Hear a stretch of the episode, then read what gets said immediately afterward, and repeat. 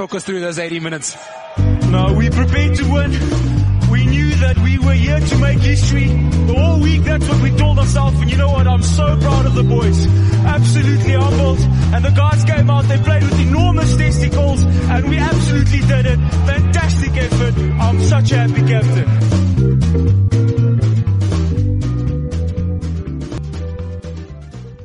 To another Dropped Kickoff podcast. As always, I'm here with Nick W. And this week, before the Wallabies play Argentina, we're joined by a special guest. His name is Paul Tait. Paul, how are you, mate? Great, thank you so much for having me. No worries, mate. My pleasure. But before we begin, many people might not know who you are, Paul. Just explain to the crowd, the great unwatched, who you are and what you do. Absolutely. I'm based in Brazil. I run a website, America's Rugby News, together with a Canadian and an American, Brian and Ted. And so we cover Americas from north to south, everything going on, amateur and professional, international, all of it. We've got our own Twitter, which is @AmericasRugby, and my personal one is @Argentina 2027. It's Argentina _, 2027. And that was a personal Twitter feed based on a former blog that I had, which was a campaign for Argentina to host the World Cup. Still going on, by the way, if anyone's interested. Australia want to host in 2027. So do Argentina. So that's going to be a battle in itself. But Argentina have already had meetings with World Rugby. The president, Mark, has actually met with them. So it's pretty advanced. But yeah, I'm busy as hell with all of the America stuff. Oh, great, mate. We'll talk about this World Cup 27. We have time during this podcast. But first, the Wallabies are playing Argentina at the Gold Coast this weekend.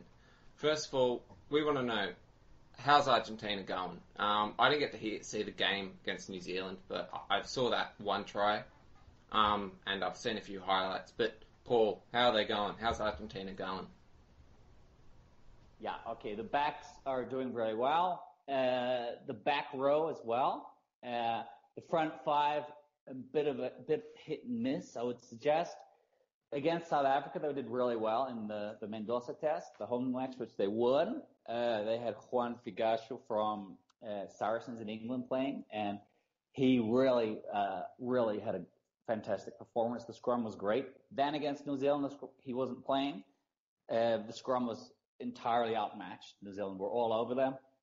They got a little better in the second half, but realistically, they were totally outplayed in that area. New Zealand, as we know, just you give them half a chance, they're going to score. It was a 6-3 performance, but from an Argentina standpoint, that was the first time I've got 3 tries against New Zealand in 6 years.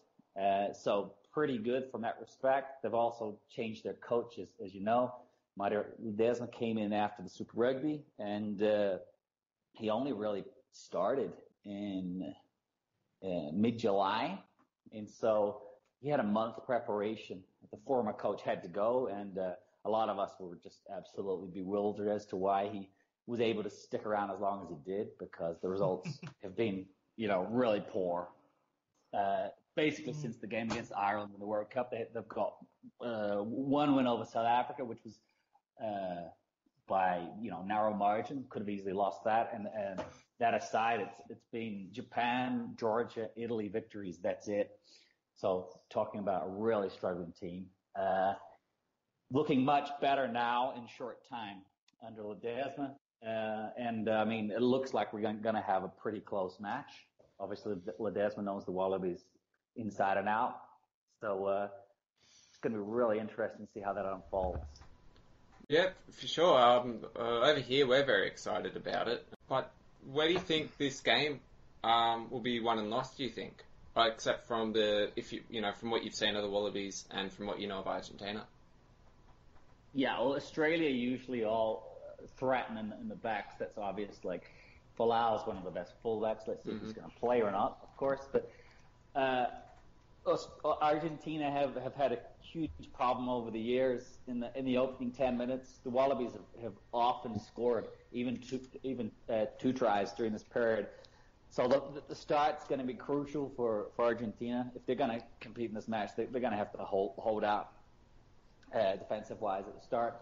Otherwise, the breakdown area, the way Ledesma's playing, I don't see as being such a threat in terms of Australia have traditionally, with Pocock and Hooper, they've been able to really, really turn over the ball pretty quickly, pretty easily. But the way Argentina are structured now, it seems to be harder. Like New Zealand and South Africa in the last two matches weren't so successful at getting turnover ball on Argentina compared to prior matches. So I think it's going to be way more to do with how Australia attack through the backs than anything else. I don't envision this being a high-scoring match.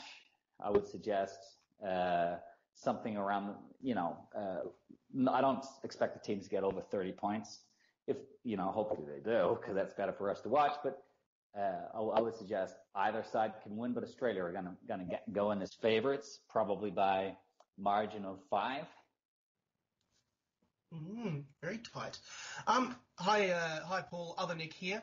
And I kind of actually want to lead on from your point that you made about kind of how the Pumas have kind of gone.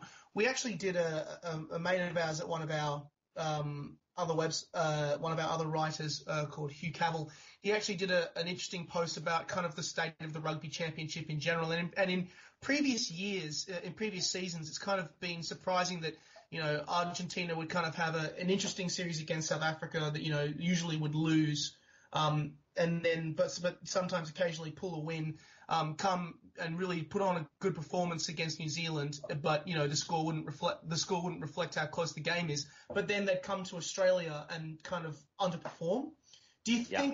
Why do you think that's been the case? Do you think it'll be a similar story this weekend, or do you think that having Ledesma as coach, who kind of has seen the Wallabies beforehand, will add a bit more X factor to the stakes in the game? Yeah, I think that the player management for last week was a little interesting.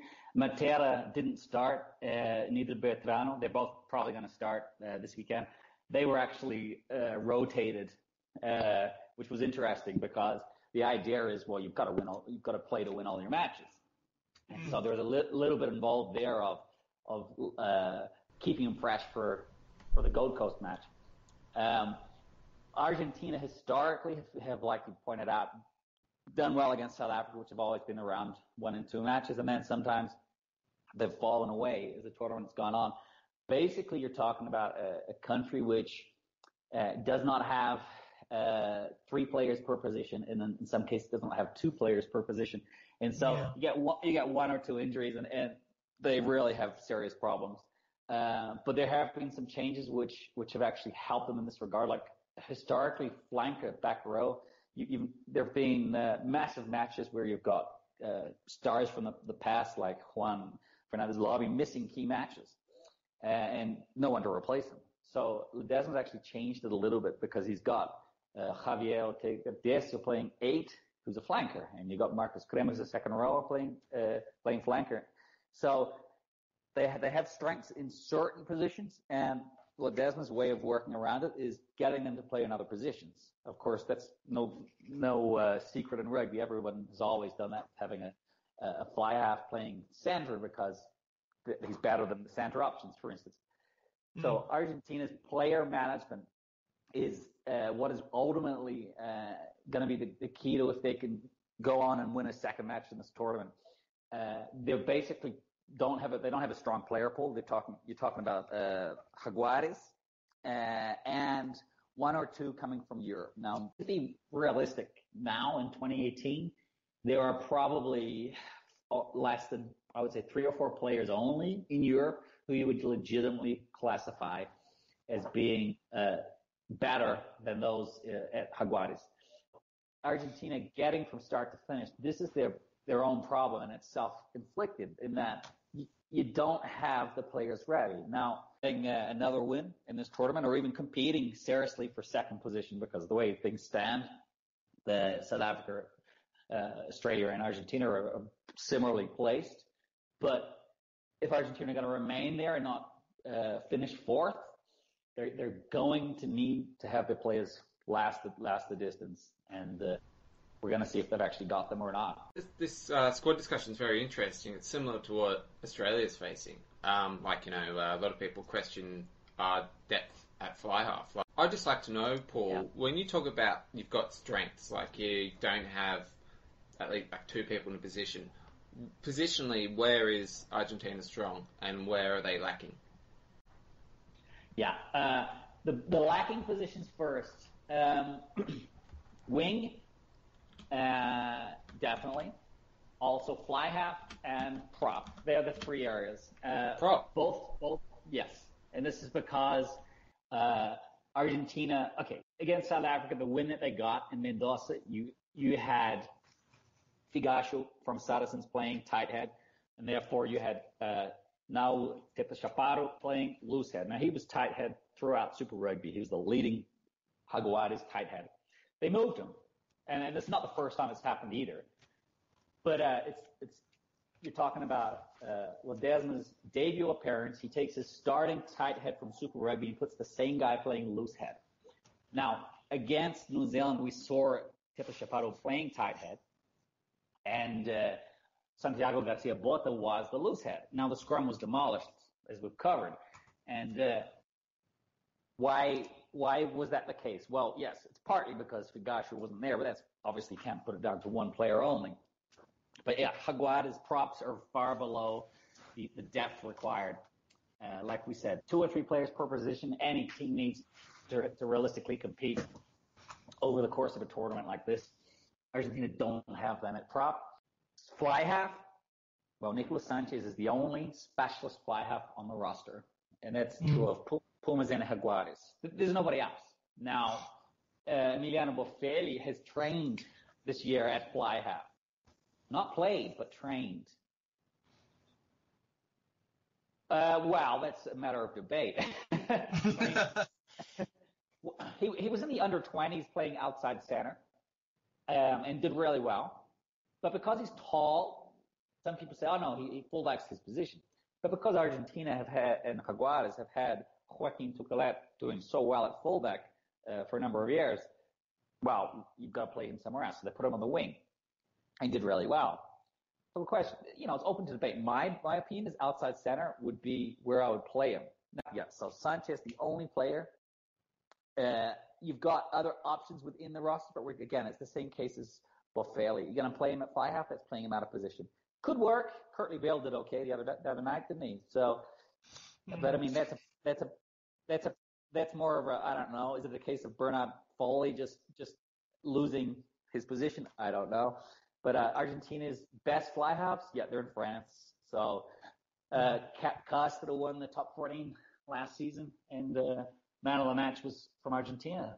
So Benjamin Urdipichiepa, he's a fly half from Argentina. And why isn't he in the roster? Well, a lot of people are not happy about that. And then Clermont, who are leading the top 14 right now, their replacement fly halves from Argentina, Patricio Fernandez.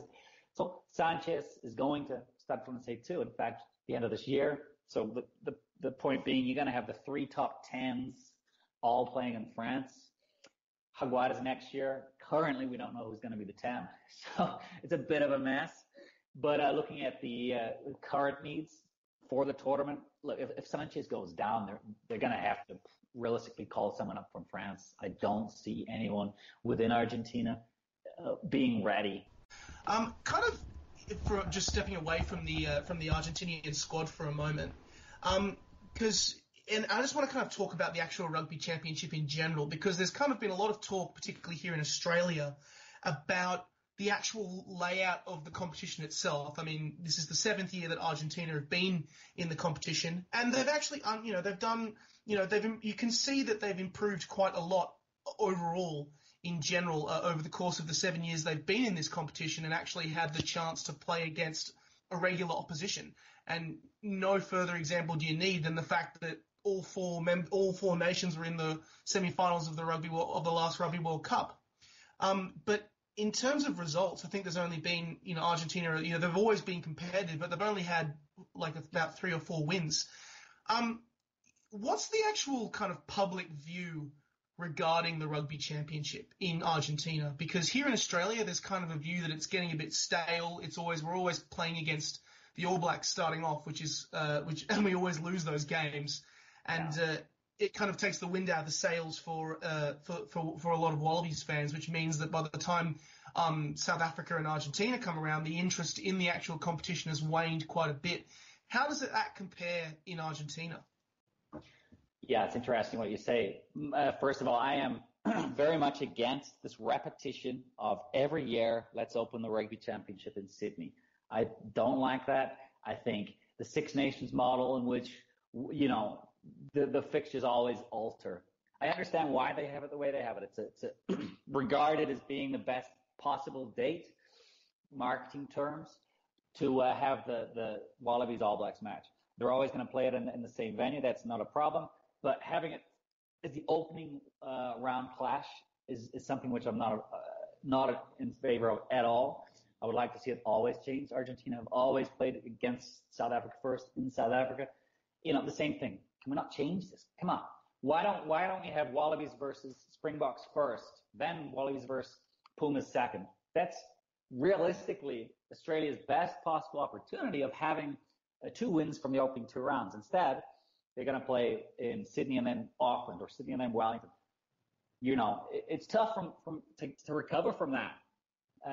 I understand why it's the case. Like I say, I mean, we just had the match in Brisbane, and then we had the Rugby League there the next day, and they had a larger turnout. I get that. That was because you're talking about a club playoff match and the rest of it.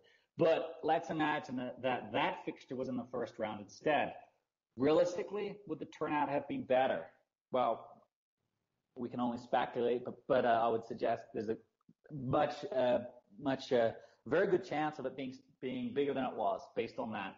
Now, in Argentina, how is it perceived? Well, very well, the Rugby Championships very well, and this is about a team we're talking about who's been in crisis this year already. If you got to see Wales and Scotland's tour matches in June against Argentina, you would have been really shocked at how poor Argentina were. Yeah. But the same players are the Jaguares. They're the same guys now on the team. So Ledesma really did extremely well to turn things around. Unfortunately, Daniel Hourcade will just have to go down in history as having that horrible tour to end his career. But you're talking about all these matches which Argentina play, they're always in different places. Until 2005, Buenos Aires tended to host everything, with some games now and then elsewhere. Since then, they've always been moved, and the turnouts have been strong. So Argentina are getting full houses, or let's say 80% attendances wherever they play. So Mendoza was a strong crowd. Buenos Aires will get the All Blacks match. That's sold out already. In June, they played in Resistencia against Scotland. Did well for that. Played against Wales in Santa Fe and San Juan, both full again. So rugby's really, really, really doing well in the country. Of course, soccer is always has and will be superior in terms of the importance for the country. But Argentina has this unique culture in that when the Pumas are winning, the people really get behind them. And so every time you have one of these World Cups where Argentina gets two pool wins, one after the next, then the next game is going to be a playoff quarterfinal, for example, the country really get behind them. Everybody likes winners. Nobody really wants to support losing teams, do they? And so Argentina, you have to factor this in. They're getting the attendances, and this is with a team winning between 20 and 30% of their matches. So let's imagine Argentina is able to get the strong roster to legitimately have 2 world-class starting players per position, and you're going to be talking about an entirely different situation.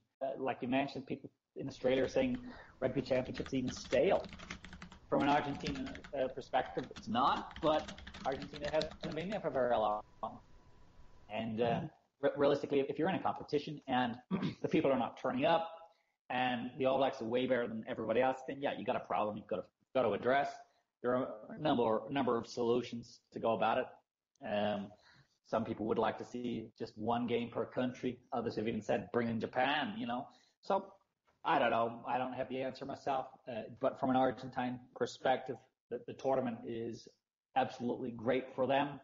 The people are behind it. They're getting widespread media coverage in social media and print, websites and so forth.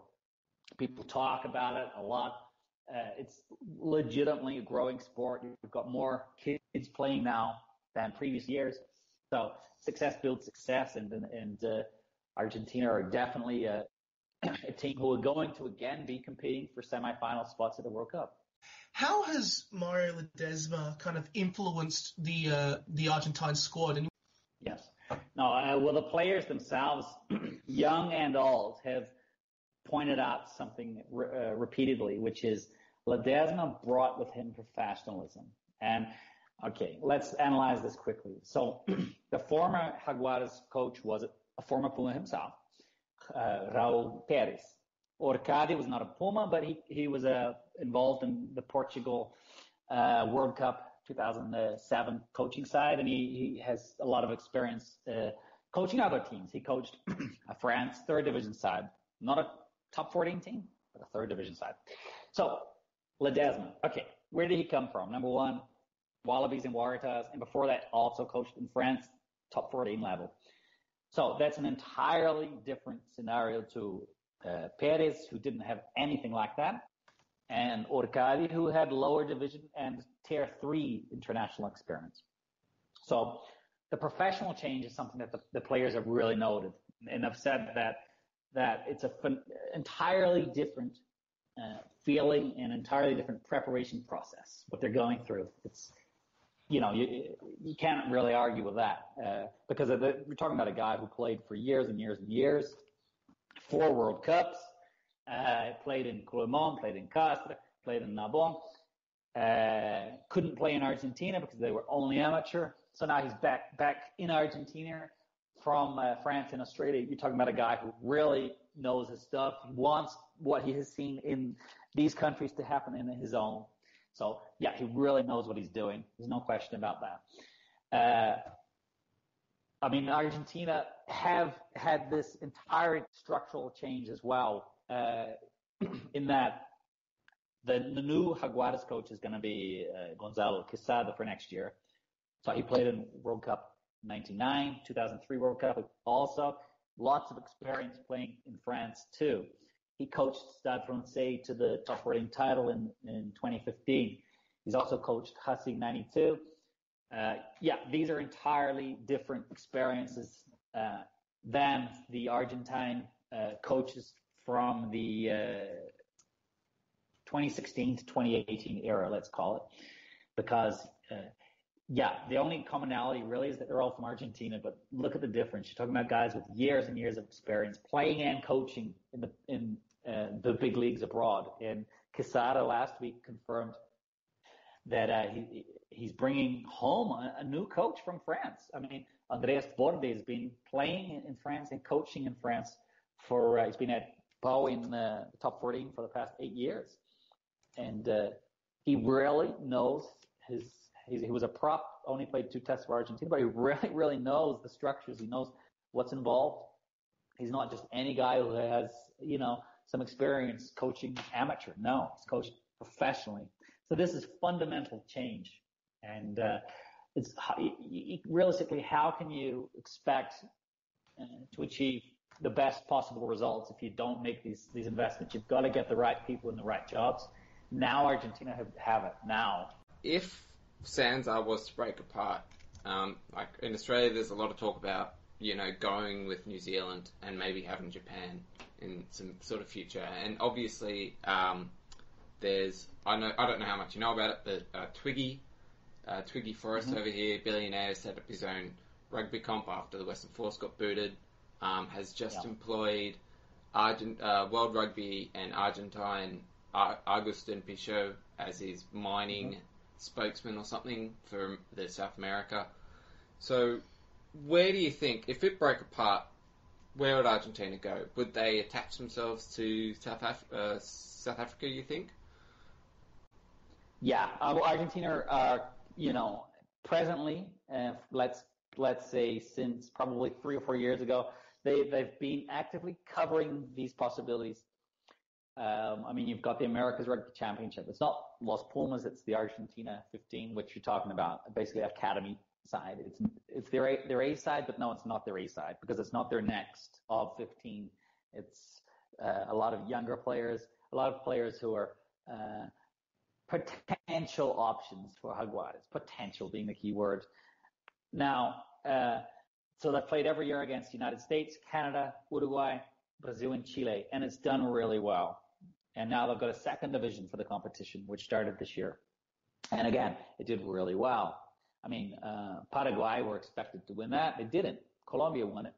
So South America is in probably at an all-time greatest position in terms of prospects looking forward to the future.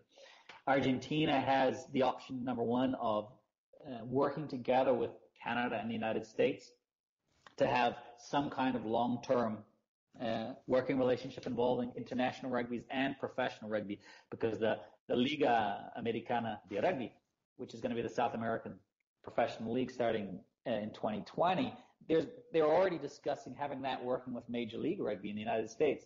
So let's make a version of Europe's Champions Cup for the Americas. That's already, been negotiated. Canada's going to be joining Major League Rugby soon. Thank God, the Canadians have been going nowhere for too long. United States are much better than them now. That's no secret. So Canada needs to catch up. This is their way of doing so. And Argentina has an attitude which is very different than, let's say, New Zealand, because New Zealand, as we know, have been criticized again and again for a lack of test matches in Fiji and Samoa, for example. But Argentina don't think that way. They have the attitude which is, and Pichot himself has said this, he said, a strong Uruguay is good for us. They want to have more teams to compete against. Because, Argentina, you're talking about a 10-hour or more flight to play anybody, because Tier 1 rugby in South America, Argentina is obviously on its own, South Africa is the closest, or Europe, or, it's far. These are big distances. So in the long term, having a development path in which you could have Uruguay and Argentina with a match being, let's say, comparable to Australia against the strongest Fiji side, because Australia are able to host Fiji, and they do every, 3 or so years. Australia win by 40 or 50 points, but that's a lot better than winning by 80 points, and so Argentina has this option. In terms of Australia joining New Zealand in, let's say, a new version of the New Zealand NPC competition, like the Mitre 10 Cup, or replacing Super Rugby with that, I don't think that's, necessarily what they should be looking to do. But yeah, getting Japan involved, getting others involved would certainly be highly beneficial. I think that they need to find a way of embracing the local area. So can we get the Pacific Islanders involved? How can that happen? They need to work on the friendly time zones. South Africa is a different market in that South Africans for years and years and years, they've been watching matches afternoon one week, then the morning the next week, then the middle of the night.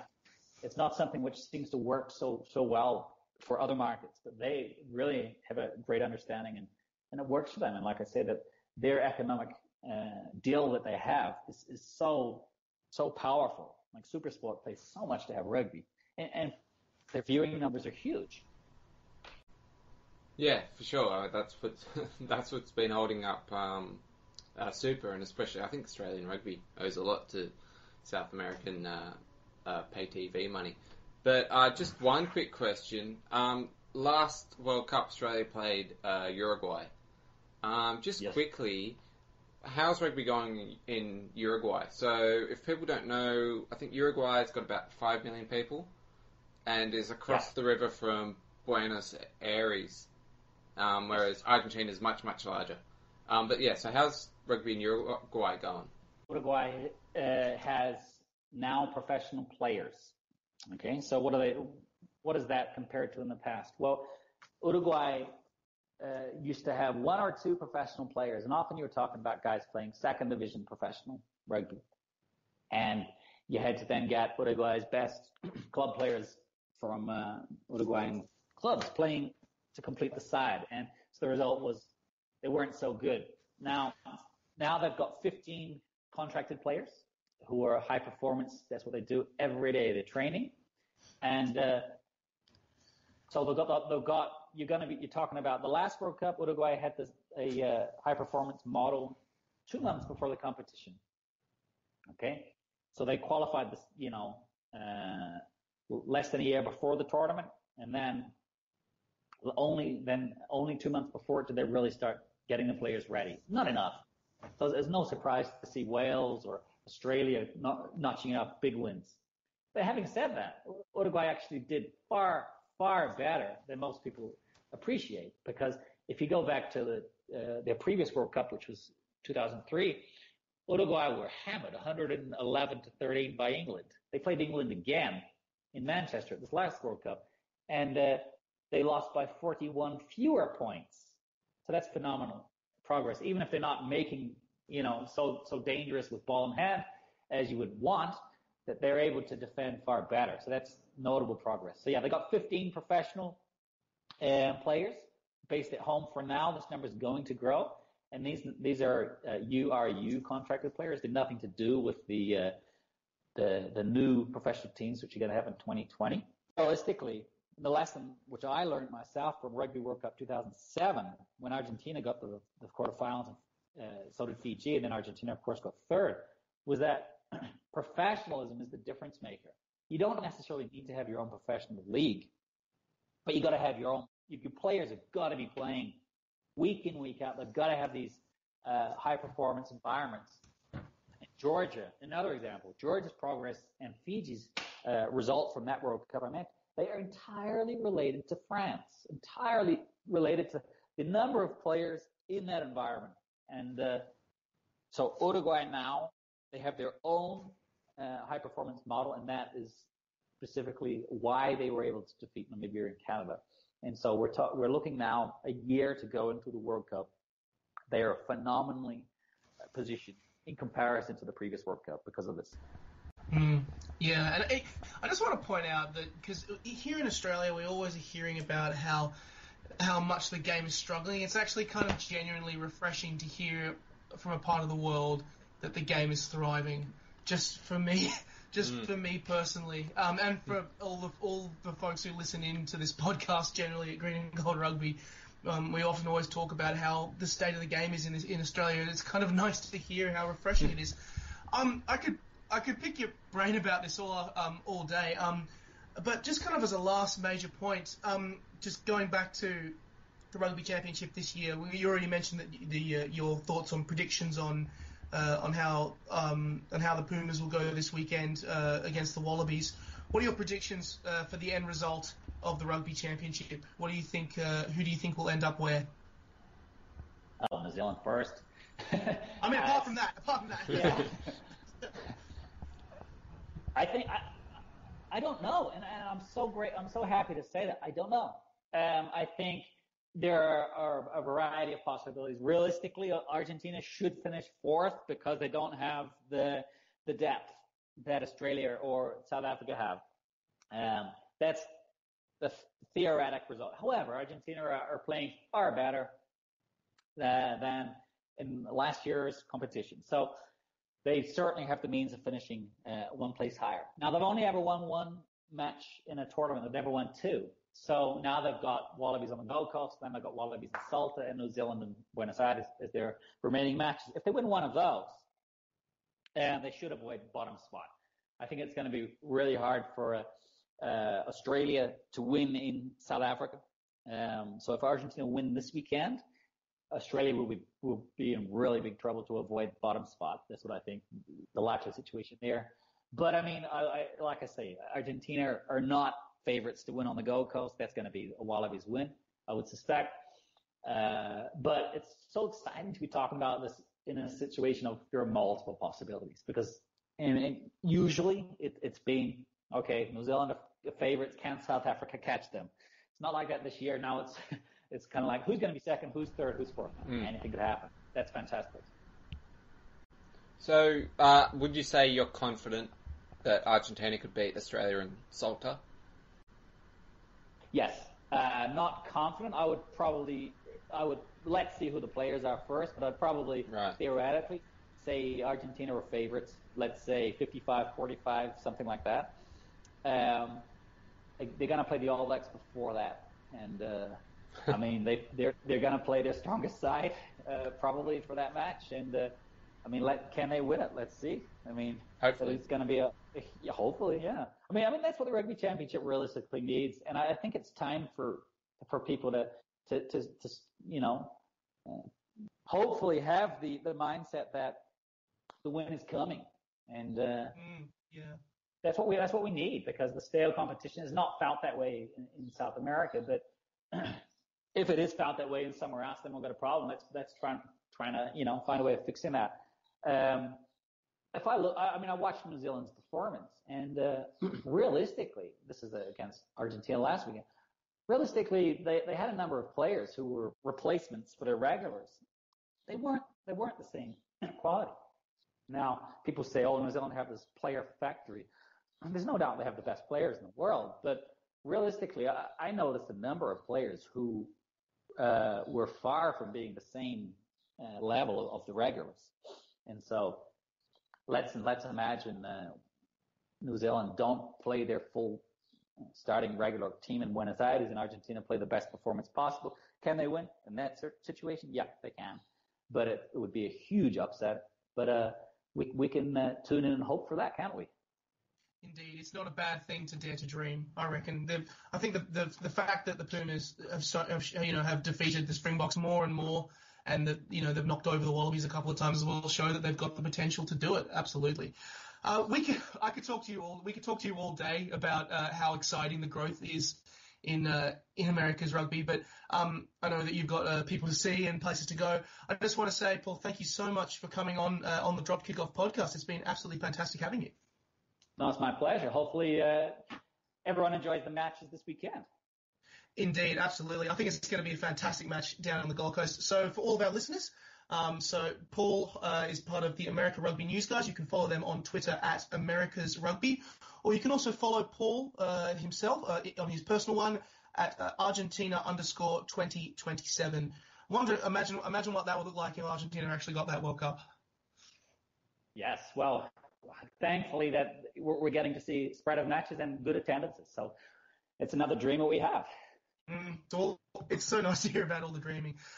Thank you very much, Paul, for coming on the podcast. Thanks very much, Nick, for once again being by my side and doing all these podcasts with me. And to all our listeners, thank you for listening to another episode of the Dropped Kickoff. And we'll catch you the next time around. Damn, McBain. Yes. I'm not gonna make it. Oh, stop talking crazy. No. Just do one thing for me. Get Medusa.